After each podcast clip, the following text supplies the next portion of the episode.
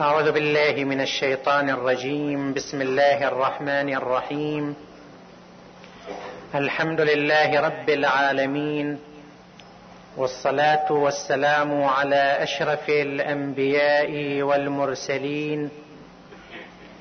نبينا وحبيب قلوبنا وشفيع ذنوبنا أبي القاسم محمد.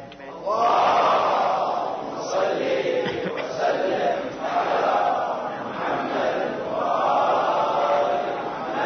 صلى الله عليه وعلى آله الطيبين الطاهرين المعصومين. قال الله العظيم في كتابه الحكيم بسم الله الرحمن الرحيم. هو الذي جعل لكم الأرض ذلولا فامشوا في مناكبها وكلوا من رزقه وإليه النشور. صدق الله العلي العظيم. عطروا مجالسكم بالصلاة على محمد وآل محمد وسلم على محمد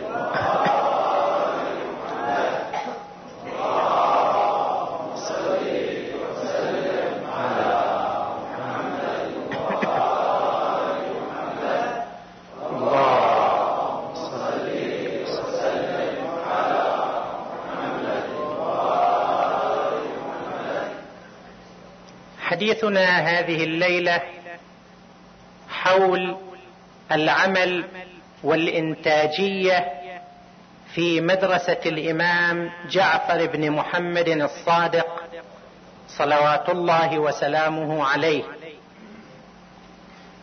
حينما ينظر الإنسان إلى وضع الأمة العربية والإسلامية ويقارن بين ما تعيشه من أوضاع وبين أحوال الأمم الأخرى يصاب بحيرة عظيمة. لماذا يعيش الآخرون في مستوى متقدم من الحضارة والعلم والإنتاج والصناعة؟ بينما نعيش نحن في وضع أقل ما يعبر عنه بأنه وضع متخلف. وكما قال أحدهم قال لي صاحبي وهو يستشرف المستقبل إني أتنبأ بأن العرب والمسلمين سيسيطرون على الكرة الأرضية في القرن القادم. فأجبته قد يكون ذلك صحيحا. ولكن إذا استغنى العالم عن الأرض وانتقلوا إلى الكواكب الأخرى في الفضاء وما صار لهم شغل في الأرض يمكن العرب يسيطروا على الأرض. نحن لا نريد التوغل في رسم صورة سلبية وفي تحطيم الذات وتمزيق الذات ولكن أيضا لا يصح لنا أن نغفل عن حقيقة الواقع الذي نعيشه. إننا غرباء على العصر الذي نعيش فيه. نعيش كالضيوف. أرأيت الضيف يجي عند ناس يقدموا له طعامه وشرابه ويخدموه. هو مطلوب منه بس يرتاح وينام ما مطلوب منه شيء ثاني. إحنا العرب والمسلمين صايرين فيها الدنيا فيها العالم أشبه شي بالضيف. الأمم الأخرى هي تصنع وهي تنتج وهي تخترع وهي تكتشف. وإحنا نستهلك هم ينتجون ونحن نستهلك. لماذا هذه الحالة؟ هل هناك نقص في مواردنا الطبيعية؟ الحمد لله المسلمون من حيث الجغرافيا مواقعهم مواقع استراتيجية. ثروات والموارد اللي عندهم يحسدون عليها من قبل كل أمم الأرض. لعاب الآخرين يسيل من أجل ثرواتنا من أجل الخيرات والثروات الموجودة في بلادنا وفي أراضينا. كما هو معروف وواضح. هل نعاني من قلة العدد؟ الحمد لله أكثر من مليار عدد المسلمين في هذا العالم. هل هناك نقص عندنا؟ في عقولنا في أجسامنا في طاقاتنا. ليش هالحالة يعني؟ لماذا نحن متخلفون بهذا الشكل وهذا المستوى؟ الآخرون متقدمون. هل هذه المعادلة قدر مفروض علينا؟ أو مثل ما البعض يقول حظ دولاك لأنهم بيضان حليوين الله أعطاهم هالتقدم وهالمستوى. إحنا سودان شلحان سمران. ما عندنا الحاله هل الأمر كذلك؟ كلا. هل الإشكال يكمن في معتقداتنا الدينية؟ إحنا نشوف ابائنا المسلمون الأوائل كانوا مع تمسكهم بالدين كيف استطاعوا أن يبنوا تلك الحضارة العظيمة المجيدة الدليدة.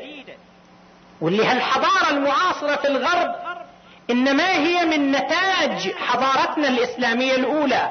كما يعترف المستشرقون والكتاب الغربيون في كتبهم مثل كتاب شمس العرب تسطع على الغرب أثر الحضارة العربية في الصناعة الغربية أو في النهضة الغربية وأكثر من كتاب كتبوا وألفوا.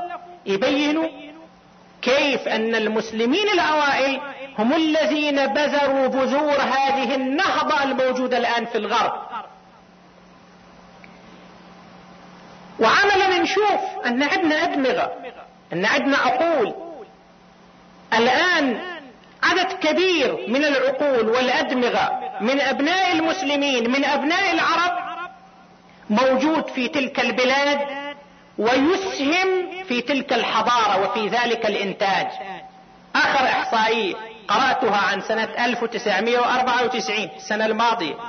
أن عدد الأدمغة العربية المهاجرة في الخارج خارج البلاد العربية ثلاثمائة ألف عقل عربي.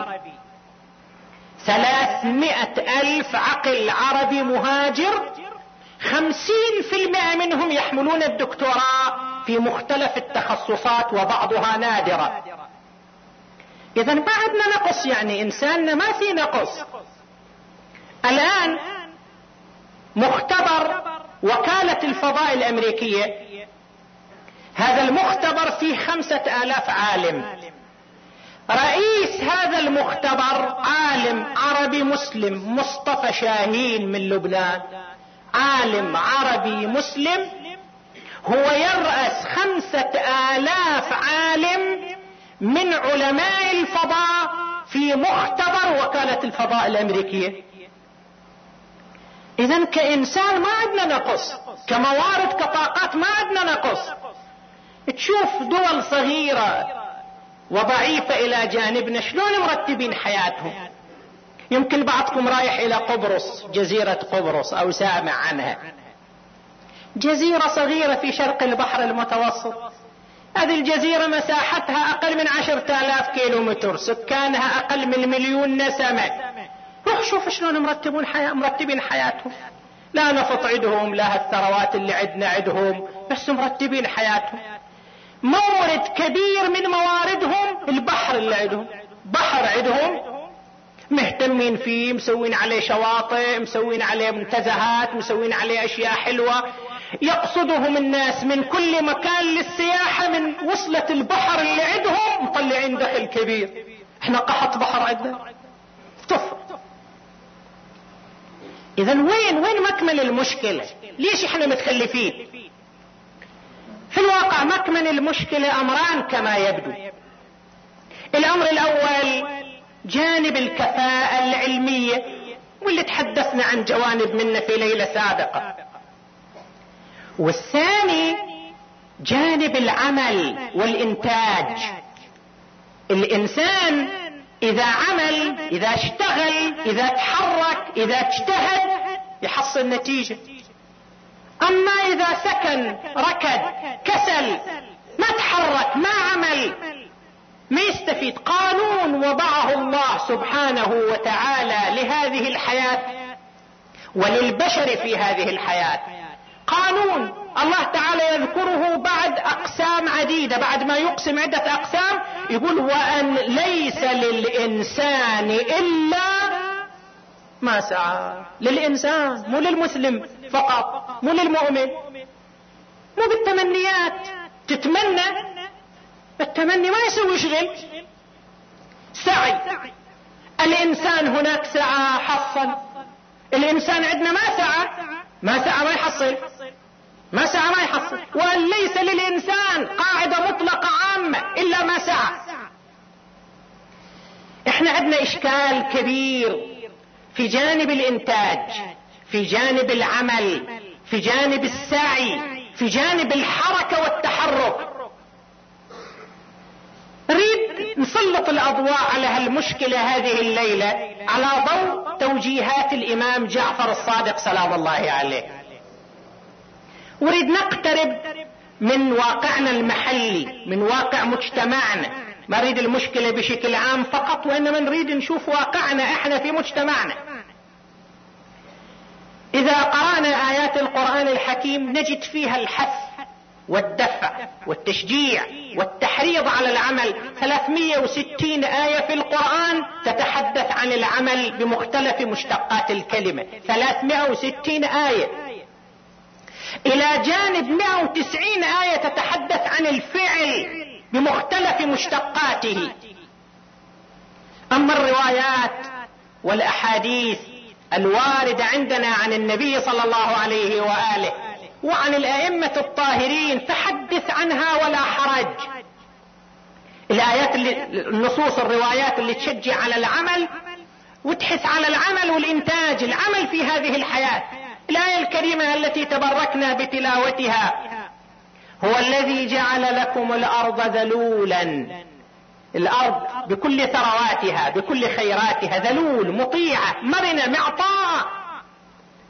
فامشوا في مناكبها تحركوا ونتيجة للمشي والتحرك وكلوا من رزقه. إذا ما مشيتوا في مناكب الأرض في مناحي الأرض في طرق الأرض في مسالك الأرض النتيجة ما راح تصير وكلوا من رزقه أمير المؤمنين علي بن أبي طالب عليه السلام يقول إني لأرى الرجل فيعجبني فأسأل أله عمل أله حرفا فإذا قيل لي لا سقط من عيني. سقط من عيني. قيمة الإنسان في الحياة بالعمل. قال عليه السلام قيمة كل امرئ ما يحسنه. إيش تحسن من كفاءة أنت؟ كفاءتك شنو؟ ماذا تحسن من كفاءة؟ من عمل من حرفة من مهنة. قيمة كل امرئ ما يحسن. الفرد والأمة. الأمة بمقدار ما تحسن بمقدار ما تنتج بمقدار ما تعمل. تكون قيمتها بين أمم الأرض. ولذلك نرى الإمام الصادق عليه السلام يشجع أصحابه وتلامذته ومن حوله بإلحاح على العمل على الإنتاج على السعي. المعلى ابن خنيس أحد أصحاب الإمام الصادق عليه السلام كان جالس في مجلس الإمام الصادق. وصار وقت العمل يعني بس بعد الرجال قاعد مبسط في مجلس الامام التفت إليه الإمام يا معلى اغدو إلى عزك. اغدو إلى السوق. اغدو إلى عزك. بسط في مجلس الإمام شي يفيدك. اغدو إلى عزك. يعبر الإمام عن العمل بأنه عز. روح إلى عزك. اغدو إلى عزك. ونظر الإمام عليه السلام إلى أحد أصحابه وكان يبيع الاكسية يعني الملابس لكنه يفكر في تركها يفكر في تجارة بيع في ترك تجارة بيع الملابس. وإذا بالإمام عليه السلام يقول له لا تتركها فإن في تركها يعني التجارة فإن في تركها مذهبة للعقل. مذهبة للعقل.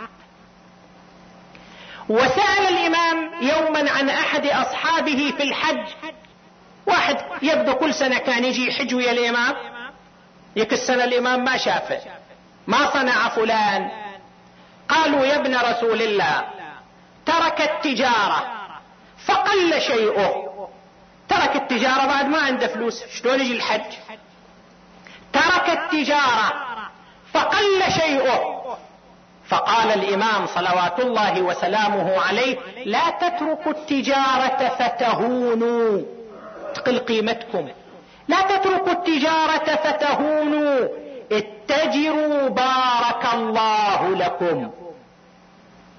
اتجروا بارك الله لكم. أبو عمر الشيباني يقول دخلت على الإمام الصادق في حائط له حائط يعني بستان مزرعة. وقت الظهر شمس كانت حارة قوية. فرأيت الإمام يعمل وفي يده مسحات وهو يتصبب عرقا. اقتربت منه. يا ابن رسول الله أعطني أكفك. جيب المسحات. أنا أشتغل عنك. وإذا بالإمام يقول إني أحب أن يتأذى الرجل بحر الشمس في طلب المعيشة. أحب أن يتأذى الرجل بحر الشمس في طلب المعيشة. مرة أخرى ينظر إليه واحد من أصحابه على نفس الحالة. شمس حر ظهر والإمام يشتغل في البستان ويتصبب عرق. وإذا بالإمام يقول له إني لأعمل في ضياعي. وإن لي من يكفيني العمل. أقدر أعتمد على أولادي. أقدر أعتمد على عمال. ولكني أحب أن يراني الله تعالى أسعى في طلب الرزق الحلال. هنا قاعدة لازم واحد يأخذها. العمل مو بمقدار الضرورة. يعني مو بس بمقدار حاجتك تشتغل لا. كل ما تقدر اشتغل اشتغل. في حديث يروى عن رسول الله صلى الله عليه وآله إذا قامت القيامة على أحدكم وفي يده فسيلة يريد أن يغرسها فسيلة مالت نخلة يريد يغرسها وفسيلة نخلة متى تستوي؟ متى تكبر؟ والقيامة تقوم شنو الفائدة إذا قامت القيامة على أحدكم وفي يده فسيلة يريد أن يغرسها فليغرسها ولا يقول قد قامت القيامة. اشتغل غرسها عمل إيجابي إنتاج. إلى روايات واحاديث كثيرة قد نأتي على بعضها أثناء البحث.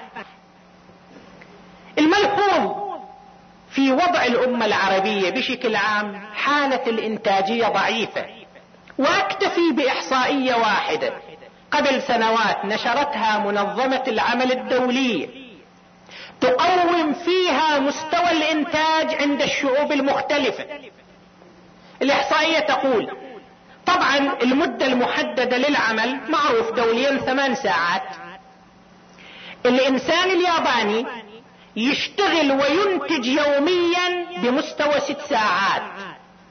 من الثمان ساعات فترة العمل ست ساعات إنتاج يعني إنتاجه بهالمستوى. الإنسان الأمريكي بمستوى أربع ساعات ونص. وأختصر الاحصائية الإنسان الخليجي منطقة الخليج ككل فترة الإنتاج مستوى الإنتاج عندنا بين 17 إلى 20 دقيقة في اليوم. الياباني ست ساعات الأمريكي أربع ساعات ونص. إحنا بين 17 إلى 20 دقيقة مستوى إنتاجنا. وهذا واضح. شوف كثير من الناس في أعمالهم خاصة إذا موظف في دائرة. نوع من البطالة المقنعة كثير من الدوائر كثير من الأعمال بطالة مقنعة. يجي يداوم هالشكل تسجيل حضور. أو تشوف بعض الموظفين ناس معاملات عندهم متعطلة. ربع ساعة على التليفون نص ساعة ويا زوجته ويا أطفاله ويا أصدقائه. يشرب شاي مرتاح يشرب جدارة ويا صديق جاي يزوره في مكتب العمل. ومعاملات الناس نايمة. موجودة هالمظاهر في أكثر مناطق في أكثر البلاد العربية. وحتى في الأعمال الخاصة الواحد منا يشتغل يعني مال على راحته يعني. ما جاد نفسه في العمل ما جاد نفسه في الإنتاج. وهناك مشكلة يدور الحديث حولها في المجالس حاليا ونلحظها ونسمعها عند الكثيرين أن قسم لا بأس فيه من أبنائنا من شبابنا من أبناء مجتمعنا يعيشون حالة من البطالة. ما عندهم أعمال. ما في عمل. ما محصل له شغل يشتغل. بطالة. طبعا هذه البطالة لها مضاعفات خطيرة. على الفرد على المجتمع على البلد كبلد. اولا هذه البطالة قد تدفع بالإنسان إلى الأعمال والممارسات والتصرفات السيئة بسبب الحاجة وبسبب الفراغ وبسبب الركام اللي يصير في نفس الإنسان اللي ما عنده شغل عمل. ولذلك قد تتكون عصابات للجرائم عصابات للسرقة عصابات للفساد عصابات مخدرات. هل هالمساوئ اللي قد نسمع عنها هنا وهناك؟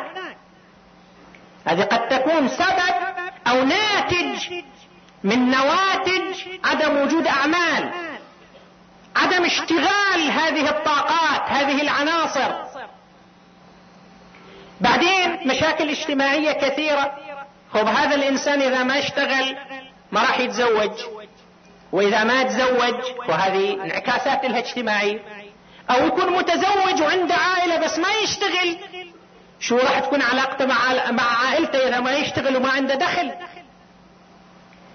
مضاعفات اجتماعية. وحتى على مستوى أمن البلد. لأن إذا صار ناس ما يشتغلوا وما عندهم عمل ممكن أي شيء يسووا تجاه امن البلد تجاه استقرار البلد. فمو لصالح البلد ولا لصالح المجتمع ولا لصالح الأفراد نفسهم اللي ما يعملوا. إضافة إلى أنه نوع من هدر الطاقة. طاقات هذول كفاءات. بالقوة لا أقل كيف تهدر طاقتهم؟ ما يشتغلوا ما يعملوا ما يخدمون أنفسهم مجتمعهم وطنهم. هذه المشكلة تستقبلنا في أكثر المجالس عند أكثر الناس. وفي الواقع تستحق هذه المشكلة أن تدرس.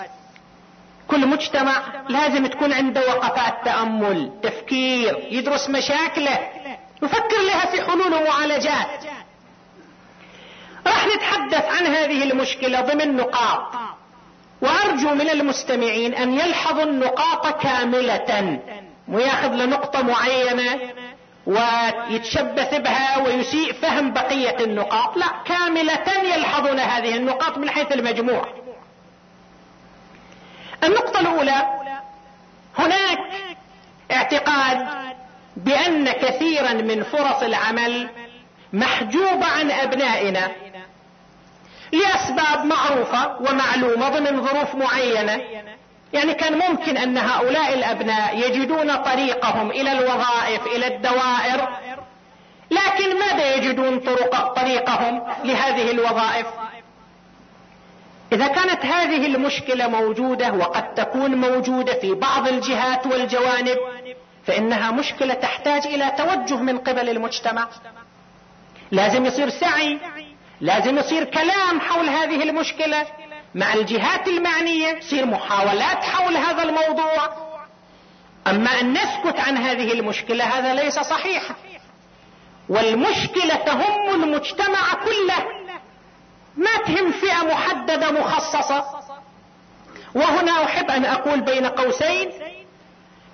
في فكرة سائدة عند الكثير من الناس. أن جهة معينة أشخاص معينين ناس معينين هم لازم يتحملوا مسؤولية كل هالمشاكل. هذا خطأ. مجتمع كبير واعباؤه كبيرة وتراكمات مشاكل كثيرة ما يقدروا أفراد محدودين معدودين أن يقوموا هم بعبء كل مشاكل المجتمع. وضمن القاعدة المتداولة اذهب أنت وربك فقاتلا إنا ها هنا قاعدون عندنا هالمشكلة وعندنا هالمشكلة وفلان قضية وفلان قضية حلوها سووا لها هكذا. يقول شلون حلها شلون نسوي لها؟ غير يحتاج الناس هم أيضا يتعاونوا. غير يحتاج الناس هم أيضا يتآزروا. من مشاكل المجتمعات غير الإيجابية في علاقاتها الداخلية أنه إما آن الإنسان يصير حاله حال الناس. ما عليه من المشاكل الموجودة. وإذا صار حاله حال الناس ما حد عليه منه. وعد من الناس. أما إذا أراد أن يتصدى يساعد على حل بعض مشاكل الناس. وضعت الأحمال والأثقال كلها على ظهره. قاموا بها يت... والناس يتفرجوا عليه. شفت واحد يحملوا عليه حمل ثقيل يتفرجوا عليه. قاموا بهذا الثقيل وطالعوا ها طاح يطيح بيطيح ما طاح طاح شنو يتفرجوا عليه؟ القضية قضية المجتمع مو قضية أفراد. مو قضية فئة معينة مو قضية فئة محدودة. هي قضية المجتمع ككل ويجب أن يهتم بها المجتمع ككل. مو بس هالقضية كل القضايا. لا تستطيع فئة محدودة. إذا لم يكن هناك تضامن وتعاون وتآزر من الناس أن تصنع شيئا. والناس اللي يتصدوا لعمل الخير الله يجزاهم خير. يسعوا. قدروا يسووا شيء الله يجزاهم خير. ما قدروا بعد الإنسان يبذل سعيه. على المرء أن يسعى لإصلاح شأنه وليس عليه أن يكون موفق. التوفيق بيد الله سبحانه وتعالى. أما قاعدة مغسل يضمن الجنة هذه مو قاعدة سليمة وصحيحة. انت تغسل الميت وتضمن له يدخل الجنة؟ ما عاد يقدر يضمنه. فإذا لازم يكون سعي. إذا كان هالاعتقاد موجود أن هناك مشكلة في هذا الجانب فلازم المجتمع رجالات المجتمع الواعون من المجتمع المعنيون المتضررون بهذه الحالة يتعاونون يتآزرون ويسعون لحل هذه المشكلة. وطرحها على مختلف الجهات هذه نقطة الثانية لازم نعرف الظرف الذي نعيش فيه في بلدنا. الوضع الاقتصادي بشكل عام في البلد يمر ببعض الصعوبات كما هو واضح. مرت فترة الطفرة النفطية الآن أسعار النفط انخفضت مشاكل اقتصادية موجودة. وبالتالي صعوبات اللي يواجهها كل الناس في هذا الجانب راح تكون صعوبات أكثر مما كانت في الفترة الماضية.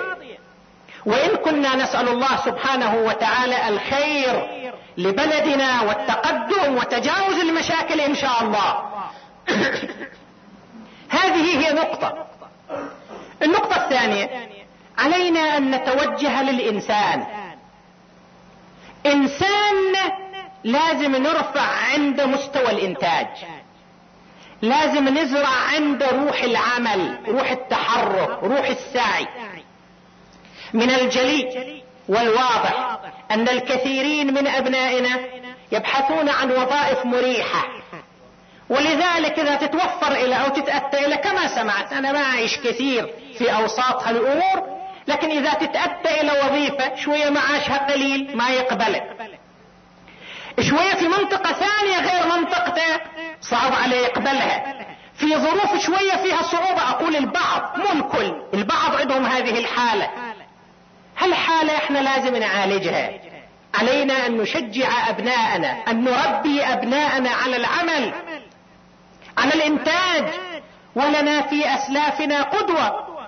الأبناء لازم يتذكروا ويذكروا بحياة آبائهم. إحنا أبناء جيل كافح. وناضل وتحمل هالمنطقة ظروفها الصعبة القاسية. من حيث حرارة الجو من حيث الوضع الاقتصادي السائد فيها قبل النفط. سألوا آباءكم أجدادكم اللي كانوا يدخلوا الغوص شلون كانوا يتحملوا للعناء اللي كانوا يشتغلوا في الزراعة شلون كانوا يتحملوا العناء مختلف المهن والحرف اللي كانوا يمارسوها. بالكم شلون كانت الحياة في هذه المنطقة؟ لكن الإنسان عندنا كان كادحا كان منتجا كان عاملا وكان في نوع من الاكتفاء الذاتي في مجتمعنا. إلى وقت قريب أكثر الحرف أكثر المهن نجارنا من عندنا حدادنا من عندنا كهربائينا من عندنا بناينا من عندنا مزارعنا من عندنا أكثر الحرف أكثر المهن كانت من أبناء المجتمع نفسه. وذاك الوقت ما كانت لا المكيفات ولا الوسائل الترفيه والتبريد. اسألوا بعض الآباء اللي اشتغلوا وكدحوا موجودين الآن. سألوهم كيف كانوا يكدحون ويعملون. الحين صار عندنا جيل ما أقول الكل مو للتعميم صار عندنا من ما يشفق على نفسه كثيرا. يدلل نفسه يريح نفسه يشفق على نفسه. وهذه التربية لها أثر تربية لها أثر. في بعض الأحيان العائلة تربي الولد ولد أو بنت كبير في السن شوية متقدم به العمر مو صغير.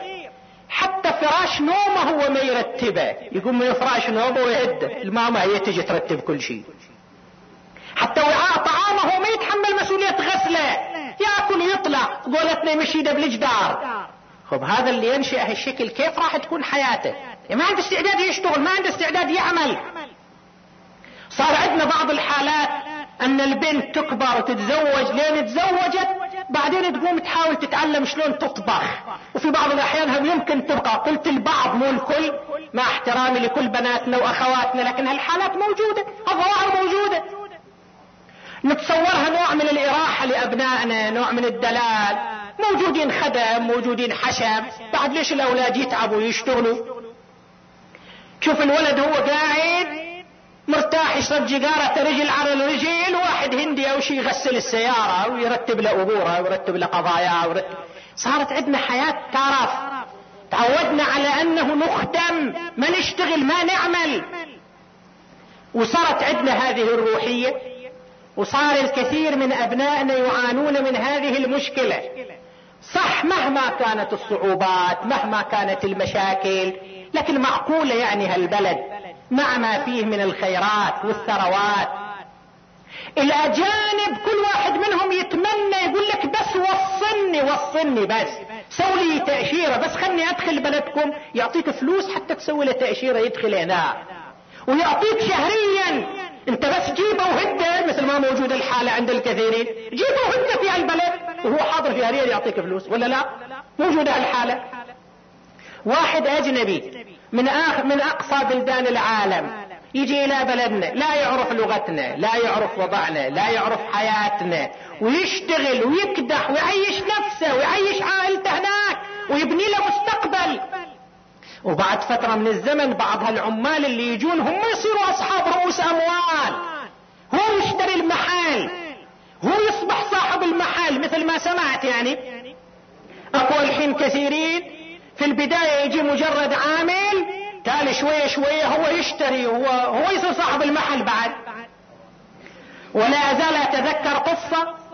هو أحد الأخوة من البلد نقل لي جاب له واحد لبناني سوى له تأشيرة وجابه هنا حتى يشتغل عنده. مقاولات ضمن المقاولات والبناء. ويعطيه معاش معين. بعد فترة هذا نفس اللبناني. هذه قصة واقعية. قال له إيش رأيك؟ انت تعطيني معاش فرض أربعة آلاف ثلاثة آلاف كذا. هالمعاش اللي انت تعطيني وياه أنا بعطيك وياه. بس انت خلني أشتغل على راحتي أنا بعطيك معاش. مقابل التأشيرة ومقابل. وفعلا صار هو يعطيه فلوس ويشتغل هو على حريته. بعد فترة صار هو محتاج إليه تصير عنده معاملة في مكان يقول له أنا أخلصها إليك.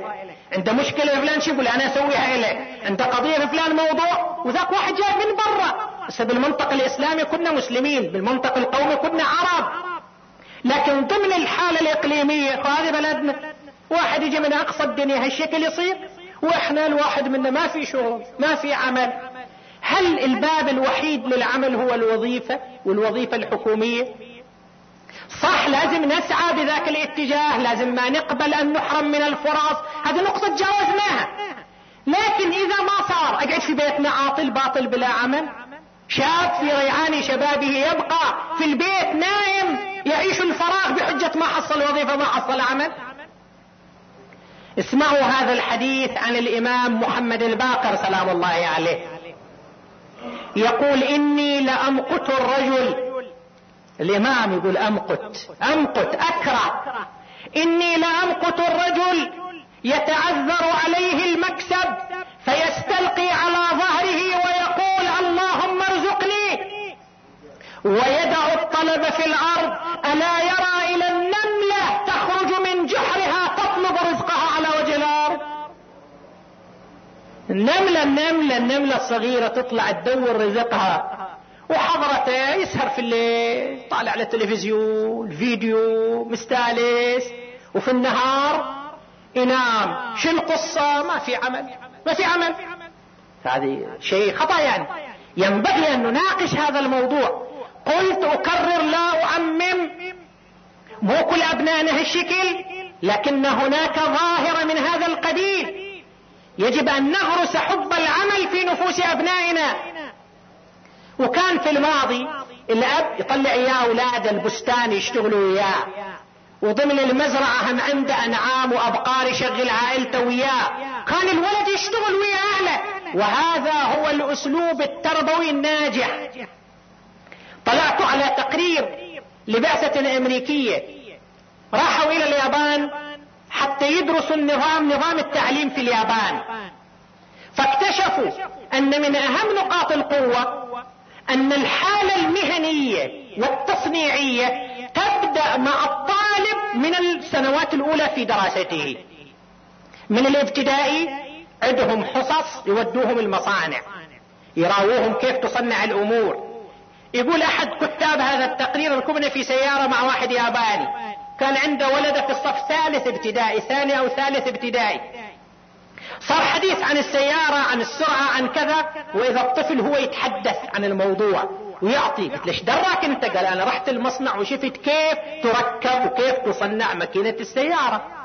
هذا من صغره من صغره وعنده فكرة كيف السيارة تشتغل كيف ماكينتها كيف تجهيزاتها كيف أدواتها. بينما إحنا حتى إذا أكبر مفتاح السيارة عنده لكن أقل خلل في السيارة ما يقدر يسوي له شيء. لأنه مكلف نفسه وعناء. فنحن يجب أن نشجع أبناءنا على العمل على السعي. مجالات موجودة في بلدنا خيرات موجودة في بلدنا ثروات موجودة في بلدنا. قرأت عن مشروع اقتصادي في المجلة الاقتصادية. ومرة عم نشروا عنه مقابلة في رياض نيوز أيضا جريدة الإنجليزية. وبعدين لما جيت رحت شفت المشروع. مشروع تربية الأسماك. تربية الأسماك. هذا السمك البلط اللي يسموه. اللي إحنا أهل بلدنا ما يحبوا يأكلوا عادة. الأجانب أكثر شيء يأكلوه. مشروع بعد العوامية من بعد العوامية بين العوامية وبين صفة واحد من إخوتنا الفلسطينيين من فلسطين سوي هذا المشروع. هو مسوي هذا المشروع. أحواض وجايب له أسماك مربيها تتكاثر يتحكم في نوعيتها في كميتها في وقت إنتاجها ويبيع. كل يوم يوميا ينتج طن ألف كيلو من السمك يوميا. كل يوم يوميا. ويربح حسب كلامه هو أيضا في مقابلاته في كل كيلو بين أربعة إلى ستة ريالات. شهريا عند دخل 180 ألف ريال. المشروع الآن معروض للبيع. طبعا مو ما أسوي دعاية للمشروع. باربعة ملايين ريال واحد يجي من فلسطين يسوي مشروع في منطقتنا بين قوم كانوا يعيشوا على صيد السمك. وهو هذا يجي من برا هو يسوي مشروع وينجح فيه وكذا. وإحنا آخر ما نفكر في هذا الأمر. ونصيح ما في شغل ما في عمل. الحج الحج موسم موسم اقتصادي يحرك البلد من أقصاها إلى أقصاها لكن منطقتنا إيش تستفيد من الحج. حتى اللي يبيع ماي في الحج يربح. حتى اللي يبيع خبز يشتري من الخباز ويبيعه يربح. لكن من عندنا يستفيد من الحج؟ اللهم إلا الحملات اللي من بلدنا يعني يستفيد على نفس البلد. أما هناك من خلال موسم الحج من يستفيد من هذا الموسم. فنحن يجب أن نؤكد على هذا الجانب. وندفع شبابنا للعمل ونساعدهم في التأهل للعمل. هذا الجانب الثاني. الجانب الثالث حول العمالة الوافدة. لماذا أكثر المؤسسات بل كل المؤسسات تستفيد من الأيدي الأجنبية من خارج البلد؟ العمالة الوافدة وما تسببه وما ينعكس منها من مشاكل اقتصادية وثقافية واجتماعية على البلد. وتقرأوا في الجرائد والمجلات أخبار الكثير من المشاكل. وتسمعوا عنها أيضا. ليش ما يصير توجه لتشغيل الأيدي العاملة من أبناء البلد؟ آخر زيارة في الفترة القريبة الماضية وزير العمل والشؤون الاجتماعية الفلبيني كان جاي في بلدنا. وسوى مقابلة. قال نحن نخطط لكي يكون عدد القادمين من الايدي العاملة من الفلبين شهريا مئة ألف عامل نجيب. مئة ألف نخطط نجيبهم في هالبلد شهريا. من مختلف البلدان من بعض الأحيان واحد يروح بعض المؤسسات ويشوف نفسه غريب يعني. تروح المستشفى الممرض أجنبي الدكتور في بعض الأحيان أجنبي الموظف أجنبي تشوف نفسك كأنك غريب. أصبحنا إحنا مضطرين نتعلم اللغة الورديه اللغة الإنجليزية حتى المشي امورنا وشؤوننا ليش الأيدي العاملة أبناء البلد ما تجد طريقها للعمل؟ عندنا الآن كثير من المؤسسات الخاصة كثير من المؤسسات الأهلية. صاحب المؤسسة الخاصة الاهليه صح اليد العاملة الأجنبية أرخص.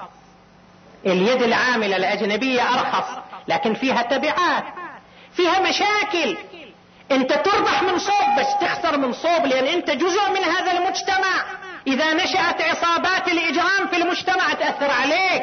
إذا صارت حالة بطالة وفراغ في المجتمع تأثر عليك. انت مسؤول عن وضع المجتمع انت جزء من هذا المجتمع.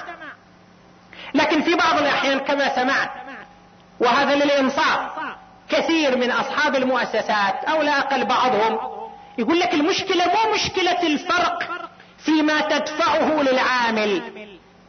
أنه اليد العاملة الأجنبية أرخص. في بعض الأحيان الإنتاجية وطريقة التعامل تختلف أيضا.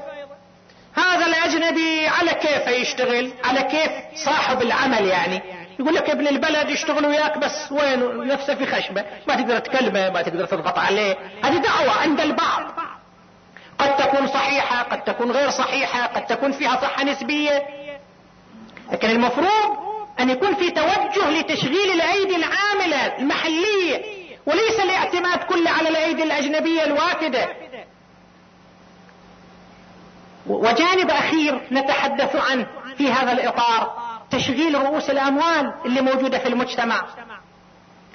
مجتمعنا كما يبدو في بعض رؤوس أموال في بعض رؤوس أموال والآن عن طريق البنوك. الأول كل واحد فلوسه في خزنته ما حد يدري عنه.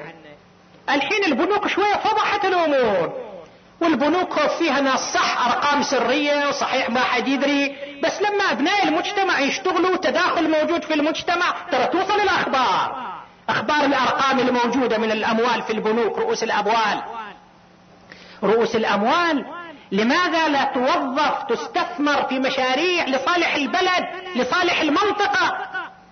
من التصنيع من الأعمال المختلفة. ليش ما يحرك اقتصاد المنطقة؟ قال لي أحد الموظفين اللي يضمن منصب معين في أحد البنوك يقول شاهدنا بوضوح أنه في بلدنا عادة الناس يخلوا فلوسهم في البنك. يأمن. يبغى وسيلة هادئة وسيلة مريحة لتحصيل جزء من الربح يأمن فلوسه ويأخذ عليها فائدة محدودة شهريا أو سنويا في المناطق الأخرى من نفس البلد ما حد يجيب فلوس للبنك. يسخروا عليه اللي يحط فلوس. ياخذوا من البنك ياخذوا سلفة ياخذوا قروض. ذلك ياخذوا إحنا نأمن نحط. لأن الكثيرين منا ما عنده شجاعة ما عنده جرأة ما عنده توجه أن يستثمر أمواله. هالفرص الكبيرة العظيمة. قبل ثلاث سنوات سمعت إحصائية أنه يوجد في المنطقة الشرقية أربعمائة مصنع. من هالاربعمائة مصنع يمكن خمسة أو ستة مصانع لبلدنا للقطيف من القطيف؟ يعني من أهل القطيف. الباقي ما ليش؟ ممكن بعض الأحيان البعض يقول كانت أمامنا مشاكل حواجز بس اللي يريد يشتغل يتجاوز هالحواجز. يتجاوز هالمشاكل. رؤوس الأموال ينبغي أن تفعل. ينبغي أن تستثمر. وفي بعض الأحيان يحتاج أن تجتمع رؤوس الأموال مع بعضها البعض. ليش ما تصير شركات مساهمة؟ هذا ما عنده مليون بس عنده خمسين ألف عنده عشرين ألف. أبناء المجتمع بيناتهم كونوا لهم شركات مساهمة ويشتغلوا سووا لهم مشاريع سووا لهم أعمال. وبلدنا تحتاج إلى مشاريع تحتاج إلى أعمال. في فرص كثيرة للاستثمار فرص كثيرة للتصنيع. أنا ما عندي خبرة لكن يكفي أن يراجع الإنسان غرفة التجارة ويطلب منهم المشاريع المطروحة أو الفرص الاستثمارية المتاحة. يحتاج ناس يشتغلوا. وفي الخارج حينما كنا نتكلم مع بعض الناس حول مشكلة بطالة وناس ما عندهم عمل كانوا يتعجبوا يعني. شلون؟ في بلدكم. بلدكم بلد الذهب الأسود. بلدكم بلد الفرص. التي يسيل لها لعاب الناس في كل مكان. يعني ما أقول ماكو شغل ماكو عمل. فعلينا أن نتوجه لهذه الأمور. الإمام جعفر الصادق صلوات الله وسلامه عليه يقول كان جدي أمير المؤمنين علي بن أبي طالب. صلوات الله وسلامه عليه يعمل بنفسه وقد أعتق من كد يمينه الف عبد من كد يمينه هو يشتغل ويشتري ويعتق في سبيل الله. في رواية أخرى عن الإمام الصادق عليه السلام أوحى الله إلى نبيه داود يا داود إنك نعم العبد لولا خصلة واحدة فيك. خوش حد زين أنت بس أكو خصلة واحدة مو زينة فيك. قال يا رب وما تلك الخصلة قال لأنك تأكل من بيت المال ولا تأكل من كد يمينك. ألان الله تعالى له الحديد؟ وصار يشتغل كل يوم كان يصنع درع من الدروع ويبيعه. طبعا في كلام أيضا حتى حول الإنسان إذا تقدمت به السن. إحنا نحكم على نفسنا بالانتهاء بالسرعة. من يصير عمر الواحد منا خمسين ستين سنة خلاص. عمر روحه شايب وما يقدر يسوي شيء وما يتحرك وما هذا غلط. لأنه القعدة وعدم الشغل وعدم التحرك هي اللي تشيب الواحد أكثر. هي اللي تقلص حياته أكثر. والله كنا نشوف في الخارج كبار عجزة رجالا ونساء من الصباح قبل طلوع الشمس. ركض يمشوا يهرون ويركضوا رياضة عندهم جري رياضة الجري. وتشوف رجالهم عجايزهم من الرجال والنساء يشتغلوا في المحلات في الأعمال. مع أنه تشوف تسأل عن عمره سبعين سنة ثمانين سنة. واحد اللي عندنا يوصل ستين سبعين سنة بعد خلاص هو يحكم على نفسه. انتهى انتهى كل شيء. هذا غلط. يطلع تقاعد وخلاص بعد شو تسوي قاعد بعد تقاعد. إيش تقاعد؟ بإمكانك أن تلعب دورا ما في هذه الحياة. طبعا الكلام مو كل فرد فرد يعني من يستطيع؟ الكلام عن الظاهرة بشكل عام. مش واحد يقول فلان شلون فلتان شلون؟ بنحكي عن أفراد. أصل روح العمل. الأئمة عليهم السلام كما قرأنا الحديث الإمام الصادق على كبر سنه على شيبته يروح يشتغل ويقول لك أنا ما لي حاجة في الشغل عندي من يكفيني لكن أحب أن يراني الله أطلب الرزق الحلال. أمير المؤمنين عليه السلام كان يحفر الابار للناس وما محتاج إلى بير ماء يحفرها للناس هذا في الميقات آبار علي متمروا على الميقات مال الحج. آبار علي. آبار حفرها الإمام علي عليه السلام للناس. يشتغل لمصلحة الناس لمصلحة الجميع. وكان يزرع ويكدح وكانت غلته كما في بعض الروايات أربعين ألف دينار سنويا ينفقها على الفقراء والمحتاجين. من كد يمينه علي كان ينفق. من كد يمينه. وبالفعل كان الفقراء والمساكين والمحتاجون يقصدون بيت علي بن أبي طالب. وهو كان يسعى يوفر لهم المال وكان يبذل لهم المال. ما قصده سائل فخاب. ما حد يجي إلى الإمام فيرده خائبا. يعطيهم يعطي السائلين. ولذلك كان بيت الإمام علي مقصد للسائلين والمحتاجين.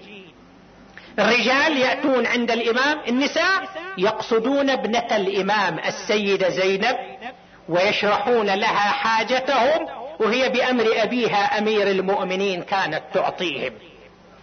خاصة في الكوفة لأن زينب كانت سيدة البيت العلوي فكان البيت العلوي مقصد للمحتاجين والفقراء. وزينب سيدة ذلك البيت. لذلك بيت زينب في الكوفة كان المحتاجون يؤمون. الرحال كانت تحط تحط الرحال عند باب دار زينب. ولكن تبدلت الظروف وتغيرت الأوضاع. وإذا زينب تلك الجليلة العظيمة العقيلة المهابة اللي بيتها كان يقصده السؤال والمحتاجون والفقراء وإذا بها تدخل الكوفه في حالة أخرى. وكم هو الفارق الزمني؟ عشرين سنة فقط كان الفارق الزمني. وإذا العقيله زينب تدخل الكوفه بتلك الحالة أسيرة سبية على تلك الناقة العجفاء ومعها مجموعة من النساء والأطفال والأيتام تقول الرواية أهل الكوفة كلهم قد أمروا بأن يستعدوا لقدوم السبايا. أعلن العيد عندهم. معيدين كانوا.